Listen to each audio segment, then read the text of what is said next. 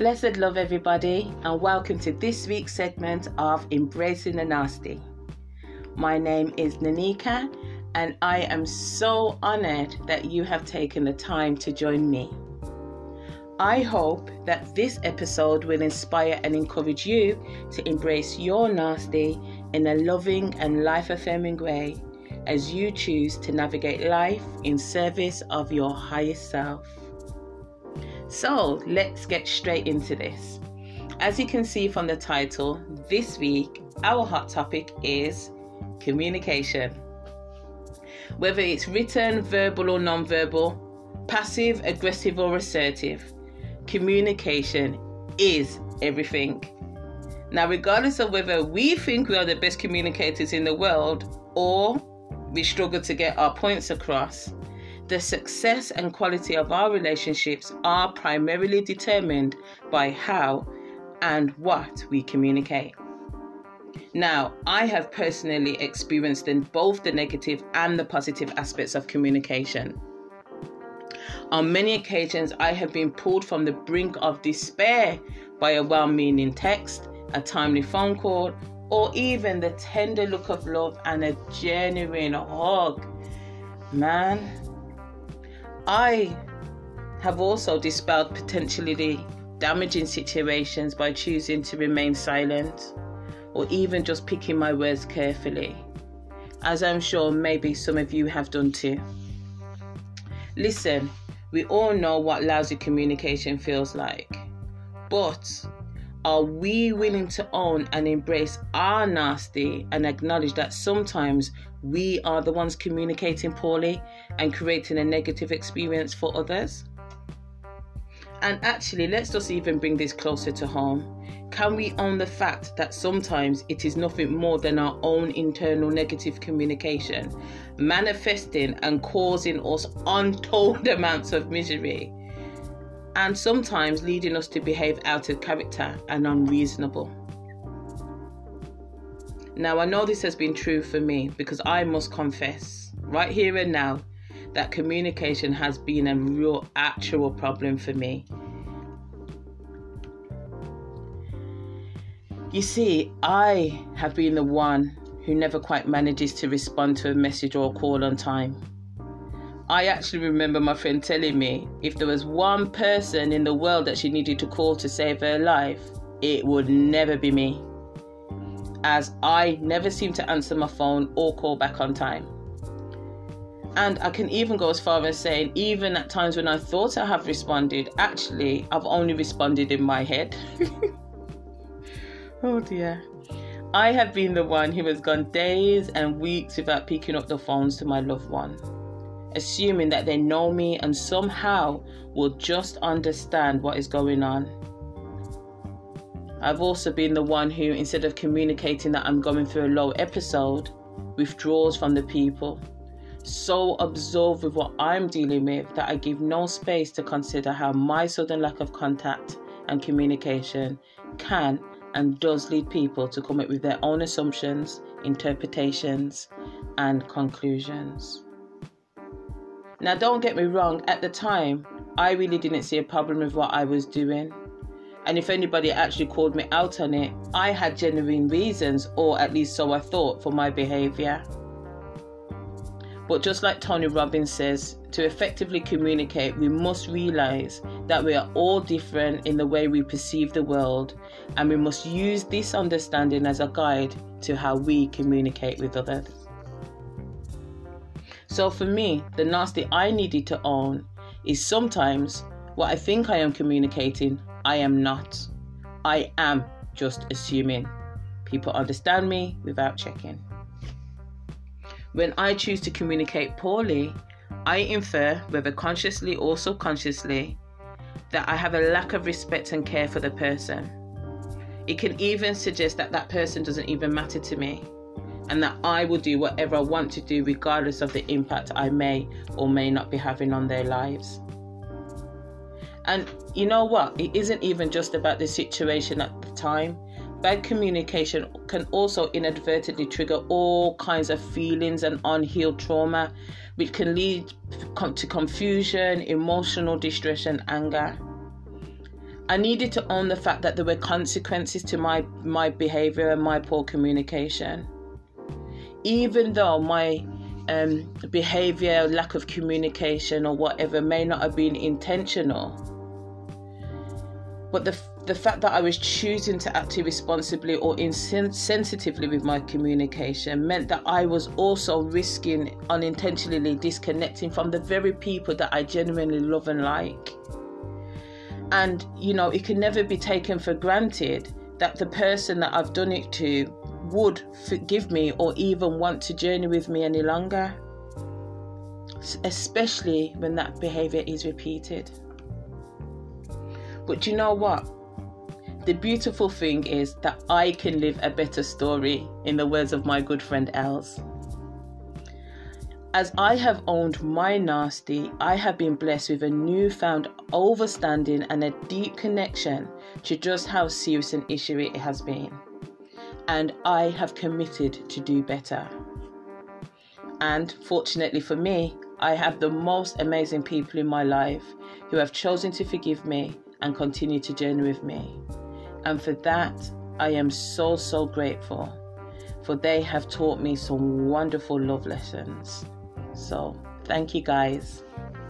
Now, confession time is over. Here's something you may find interesting.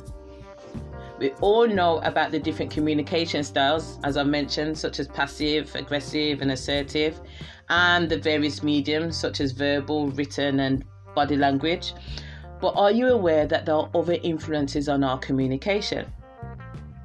Did you know that we may all have a communication preference? Do you know that you may have a communication preference linked to your personality type?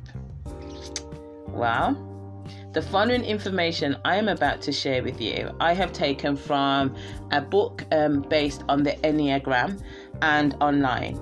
I will post the link to both of these resources in the description. Now, in regards to the Enneagram, the basic premise is that people generally fit into one of nine personality types, and th- and those types influence aspects of our life. Now, as you can imagine, it's a bit too much to go into all of the details here, but what I will share with you is a brief overview, particularly about the communication preferences. So here goes. So if you come under number one, which they call the reformer, it means that you are you tend to be quite rational, maybe idealistic, principled and purposeful. And some will kind of experience you as being quite self-controlled and maybe even a perfectionist. In terms of communication, you really do value clarity, directness, and fairness. And you will be the one that will kind of try and listen to all the voices. You know you want to hear what everybody's got to say. And your friends and your the people you communicate with will find this invaluable. However what you may need to bear in mind is that because your opinions can be so strong you may shut down people inadvertently so you just may need to pay attention to, you know, am I dominating the conversation? Is everybody having a say? Am I shutting down people? that might be what you need to do. If you are a number two, which they call the helper, you generally come across as the caring, quite interpersonal type. You're very demonstrative and you're, you're just generous. People might experience you as people pleasing and at times maybe even possessive. Now, you're kind of at ease just using warm, inclusive language. Um, you you you give real positive reinforcements when, when when you're communicating and you know you're really helpful however the thing that you may need to bear in, bear in mind is that sometimes that might come across as quite manipulative and needy uh, particularly if what you're suggesting or your help is being rejected but what I would say to you is just remember that rejection of advice or your services isn't rejection of you. So just you know, do just bear that in mind. Yeah. Um, yeah, and if you're number three, which they call the achiever, you are really quite success orientated, pragmatic, and um, really quite, you know, you excel in what you do. And some people might experience you being quite image driven. or image conscious, I should say. Now, your your communication preference is, you know, you like things to be clear and you're really solutions orientated. You're the friend that when you're listening to what's being said in your mind, it's like, what's going on? What do we need to do? How can we solve this? And you tend to be quite pragmatic. But you value achievement and getting things done. And so you may need to consider that sometimes you might come across as quite impatient and sharp and you may even not even bother to listen to what's being said if you think it's not going to be successful or your success is going to be compromised. So that's something that you may need to consider. Um, okay, if you're a number four, if you are what they call the individualist. So you're the sensitive, withdrawn type. You can be quite expressive with your communication and even dramatic but some people might experience you as being quite self absorbed and um, even temperamental. Now, in your communication um, style and preference, you, you are kind of uh, appreciated of being quite thoughtful. You're really reflective and quite attuned to other people and you have a gift right of helping people to um, appreciate that there are emotional nuances taking place. So not just to hear the words that are being said but really look to kind of the emotional connections to those words. You're really good at, at identifying and helping people to identify that. However the thing that you might need to be mindful of is that your written and sometimes your spoken communication can be quite long winded and may sometimes leave people wondering what the heck you're talking about. So, um, you know, that's something that you might um, come across. So, if you find people looking at you quite puzzled and thinking, what, what are you saying? Yeah, that's something you might need to consider. If you're number five, the you're called the investigator and you're quite intense. You're in your head you're quite perceptive and innovative, but some people might kind of experience you as secretive and isolated, maybe. Now, you are gifted at seeing the big picture because you're curious, you love to learn, and you're constantly reflecting on things. And do bear in mind that that does take a lot of energy. But you may just need to acknowledge that you might just come across as quite remote and emotionally unavailable. So that's something for you to consider. If you are a number six, what they call the loyalist, you tend to be the committed type. You're really quite security orientated, you're engaging and you're responsible. But you also can come across as quite anxious and suspicious, even. Now, your communication preference seems to be quite, um, you know, you prefer to be um, quite caring in the way that you can communicate and compassionate, and you're really engaging. And you are excellent at kind of considering and as- assessing um, the options that are available, and you do communicate thoughtfully. However, do be mindful that sometimes because you are so responsible and you feel the weight of the responsibility on your shoulders, you can get quite anxious about that and begin to doubt yourself. And that doubt can, you know, makes it really hard to then start inspiring confidence in others. So, as you're second guessing yourself, the people you're communicating with may seem to then start to second guess what you're saying. So, just believe in yourself, trust yourself um, know that what you're saying you know is true for you. And uh, remember you're not on your own. The weight of the world does not rest on your shoulders. Okay if you're number seven known as the enthusiast you are the busy guy. You're the one that's kind of spontaneous and you know fun loving and, and energizing you know um, but some people might just, you know, experience you as being quite distracting and scattered. Now, you communicate in such an energetic manner, you're optimistic, and like I said, you're really enthusiastic, and you are open to all possibilities. So, you are the one that kind of can inspire vision and get everyone believing that everything is possible. However, the thing that you might need to kind of own and focus on is the fact that you may um, just struggle a little bit with the follow through and the detail. And for people that are more kind of structured, um, that can be quite frustrating. Um, and you know, your way may just overwhelm them. So that is something that you might need to consider. If you are an eight, you're known as a challenger, and so you're quite powerful, um, even kind of dominating, really self confident and decisive. Um, and some people might just experience that as being con- confrontational or willful, even. Now, even though your communication tends to be honest, direct, and assertive, um, and you are generous amongst your friends and loyal to them, um, that directness sometimes can come across as quite demanding and intimidating.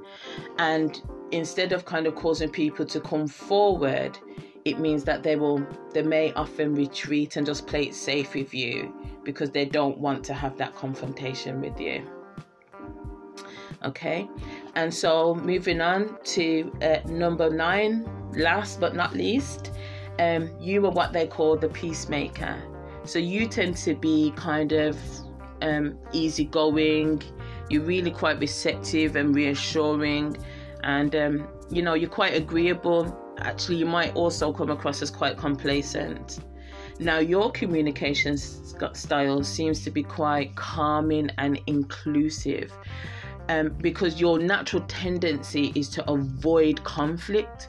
So you will choose your words, whether they're written or spoken, really carefully um, because you don't want to offend anyone. However, the thing that you might just need to acknowledge and um, accept is it may just be difficult for people to know where you stand. It might just come across like you're just sitting on the fence and you don't really have an opinion at all. Um, and so your challenge is going to be really to find your voice, um, search yourself. What do you really think about the situation or what's going on, instead of um, kind of trying to balance what everybody else is thinking or what everybody else's opinions are. So that's something that you may need to look at. Okay, so I know this is just a snippet, and uh, I do hope that you found this information of some use. Um, now, after listening to all of that, you may feel like your preference crosses multiple areas, and that is completely fine because no one is one thing all the time.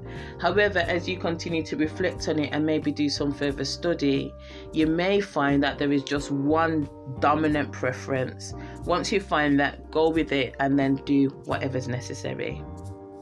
So, now let's just take some time to think about this. If you can, just stop for a moment.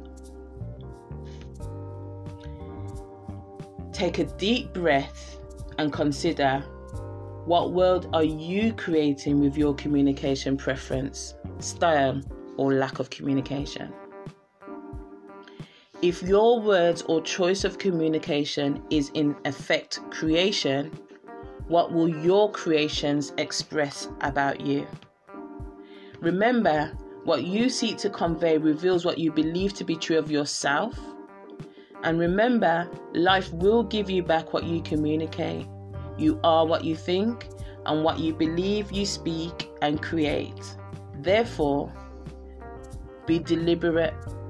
Communicate who you are and what you want through every choice you make consciously and subconsciously. Embracing the nasty means, in this case, acknowledging both the strength and the weaknesses of our communication styles. Own the areas that we want to prove, improve, and then we commit to doing the work we can for the change. And I'll just take this moment here to share my communication commitment. I am committed to doing the work necessary to do and be better. I recognize that communication is creation and that I, in effect, create the world I want to live in by what and how I communicate. I am committed to creating a world that represents the love, respect, and honor I have for myself and those that I love and encounter every day of my life. Now, if any of this resonates with you, how about you make a commitment to yourself today? Place a hand on your heart, communicate out loud, and create the world you want to see. And if you like, why not share your commitment with me? I would really love to hear them. So you can email me at embracingthenasty at gmail.com or you can find me on Insta at embracingthenasty. And you can also leave me a voice message. Um, see the link below this segment. So that's it for now, guys. Until next time, take care.